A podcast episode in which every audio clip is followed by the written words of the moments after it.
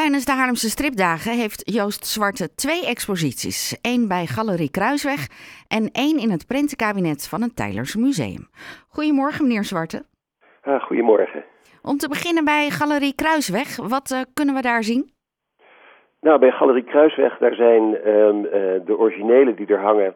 Dat zijn uh, tekeningen die ik gemaakt heb voor het Amerikaanse tijdschrift The New Yorker. En er zijn ook tekeningen die ik gemaakt heb. En dat zijn de zwart-witjes die er hangen. Die komen uit een uh, literaire encyclopedie, gemaakt door de Amerikaanse schrijver Catherine Lewis. En los van deze originele tekeningen die er zijn, uh, zijn er ook ja, wat ze noemen giclée-prints. En dat, zijn, uh, ja, dat, dat is grafiek genummerd en gesigneerd. En er zijn veel, veel prenten die ik in de loop der tijd gemaakt heb. En als extraatje is er ook nog de ontwerptekening uh, als JK-print te zien, plus dan de nodige schetsen voor een glas- en loodraam, wat recentelijk uh, in Horen in de Oosterkerk is geplaatst. Wat een werk moet dat geweest zijn. Ik, heb het, ik heb, ben gisteren langs geweest, maar ja. het was indrukwekkend hoe groot dat was. Dat was waanzinnig. Dat raam dat is uh, 3,5 meter breed en 9,5 meter hoog. En uh, ja, dat was eigenlijk fantastisch om aan te werken. Dat is een, uh, ik heb me verdiept een beetje in de geschiedenis van Horen. En uh, uiteindelijk heb ik besloten om de relatie van Horen tot het water als onderwerp te maken. En dan in verschillende fasen van de geschiedenis. En hoe, hoe lang werkt u dan aan zo'n ontwerp? Nou, als we de hele, als we de hele tijdspanne meenemen, dan, uh, dan zal het wel een jaar of twee geweest zijn. Maar uh, zeg maar, als het alleen maar gaat om het echte werk wat eraan gedaan is. Want er is natuurlijk ook wel af en toe wachten tot vergunningen en dat soort dingen. Dat hoort er ook allemaal bij. En natuurlijk in de uitvoering zit ik weer met andere dingen. Ben ik weer met andere dingen bezig. Maar uh, nou, ik denk toch om, om zo'n raam te realiseren dat je gauw een, uh, uh, ja, wat zal ik zeggen, een half jaar bezig bent. had u al eerder iets gemaakt met het glas in lood? Ja, dat is echt iets waar ik langzaam inge ingerold bent. Het eerste project was voor uh, sociale woningbouw in Amsterdam. Een heel groot project en dat was mijn vuurdoop. En uh, een van de belangrijkste projecten in Glas in Lood is het uh, raam voor het Paleis van Justitie in Arnhem. En gedurende al die projecten, um, zijn er dan ook dingen die u de eerste keer nog wel deed waarvan u weet dat moet ik nooit meer doen? Nou ja, ik, ik ik ben eigenlijk wel gewend om me er zodanig in te verdiepen dat ik dat soort uh, instinctjes niet heb. Maar er zit natuurlijk altijd wel een paar in. Maar je moet heel erg oppassen dat uh, het, het glas wat er gesneden wordt, dat dat uiteindelijk, dat die onderdelen die in lood gevat moeten worden, dat die niet breken. Dus je kan niet zomaar een haak, laat ik zeggen, hè, zo in de, hoofd, de, de, de, vorm van de hoofdletter L, kan je niet zomaar snijden. Dan, dan gaat dat in dat hoekje gaat dat wel breken. Dus daar moet er een verbindingslijntje komen.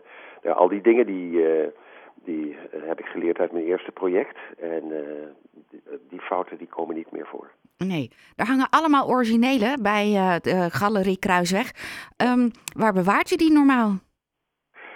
Nou, daar heb ik een brandkast voor. Oh, ja. ja. Je moet er oppassen dat er, dat er niks mee gebeurt. Een beetje ja. zorgvuldig mee omgaan, zou ik maar zeggen. Via Instagram uh, zijn uw collega's cartoonisten van de New Yorker soms samen aan het werk te zien met andere artiesten. En dan gaan ze rondom een één zin samen een cartoon maken.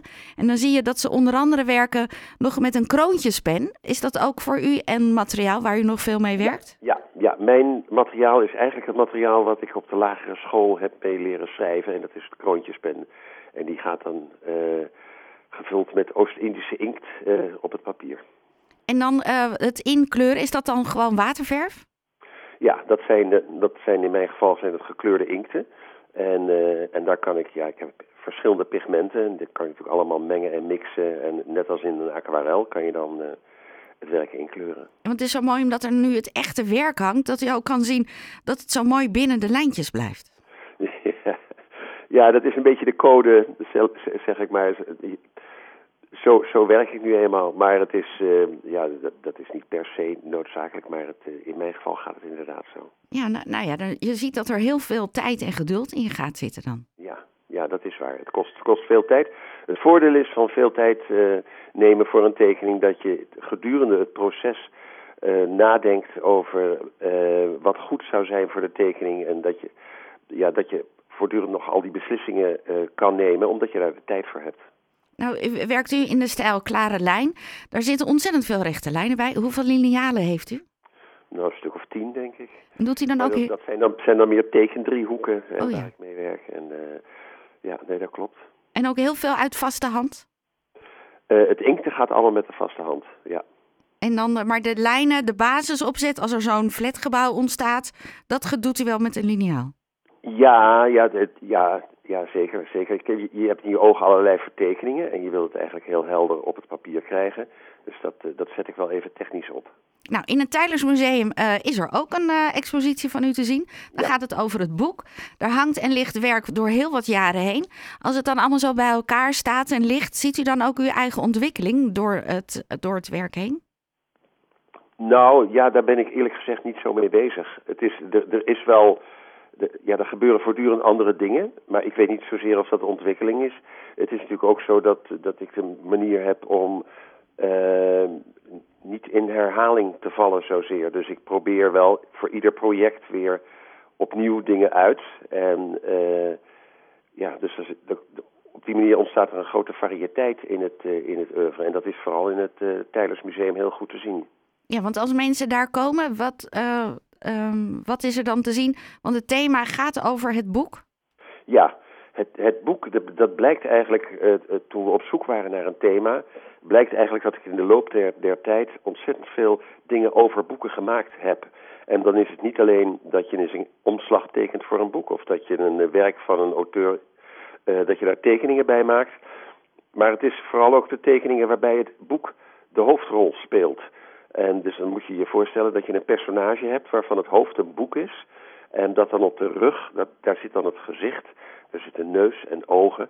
En dan wordt, het, dan wordt het boek ineens een personage. En je moet je ook voorstellen dat als zo'n boek dan voor overbuigt, dat zijn hoofd openvalt en dat de lezer een kijkje krijgt in het hoofd van het boek. Er zitten ook um, um, het letterhotel zit erin. En daar staan de letters B en U naast elkaar. En toen dacht ik, uh, heeft dat echt te maken met er staat Be You? Wees jezelf? Of is dat toevallig? nou, dat, dat is een mooie interpretatie. Ik heb dat er niet uh, bewust zo ingelegd. Maar die B en die U, allebei met die rondingen die ze hebben, kunnen daar heel goed gezichtjes op. Ik heb voor die tekening zeg maar het hele alfabet gemaakt. En in dit geval zijn alle personages hun hoofden, dat zijn letters. En uh, dan moet je proberen om de uitdrukkingen die een beetje horen bij, uh, bij de positie van die personages, dat daar de juiste letter bij zit. En uh, nou ja, het is eigenlijk zoals het ook gaat met teksten die je leest. Het is vooral de relatie tussen de letters die de zaak tot leven brengt. Want een lettertje los is een vorm. En uh, ja, daar zit ongetwijfeld ook wel een hele persoonlijke geschiedenis achter. Maar het is vooral de relatie tussen de letters waardoor, uh, waardoor de woorden tot stand komen. En dus eigenlijk het leven ook in een boek komt. Dat was het uh, uitgangspunt voor deze, deze zeefdruk Hotel Alphabet. Nou zijn er ontzettend veel dingen nog te doen de komende dagen. Is er ook nog een expositie of een lezing waar u zelf graag naartoe wil? Nou, ik heb begrepen dat in het ABC uh, erg leuke tentoonstellingen zijn. Dus daar ga ik zeker nog naartoe. En ik weet ook dat in uh, volgend weekend, dus in het staartje van de stripdagen, is er een uh, theatervoorstelling die mijn broer Riek Zwarte heeft gemaakt over Fiep Westendorp. En Fiep Westendorp, die kennen de meeste mensen van de tekeningen die ze gemaakt heeft in de boeken van Annie M.G. Schmid. En daar zijn we allemaal een fan van. Dus uh, die voorstelling, daar zou ik ook denken, daar moeten we naartoe. Zeker. Nou, uh, hartelijk dank voor uh, uw gesprek zo op de zondagochtend. Nog een heel fijn weekend. En wellicht zien we u door de stad nog heen lopen en dan op zoek naar andere inspiratiepunten. Vast en zeker. Fijne zondag nog.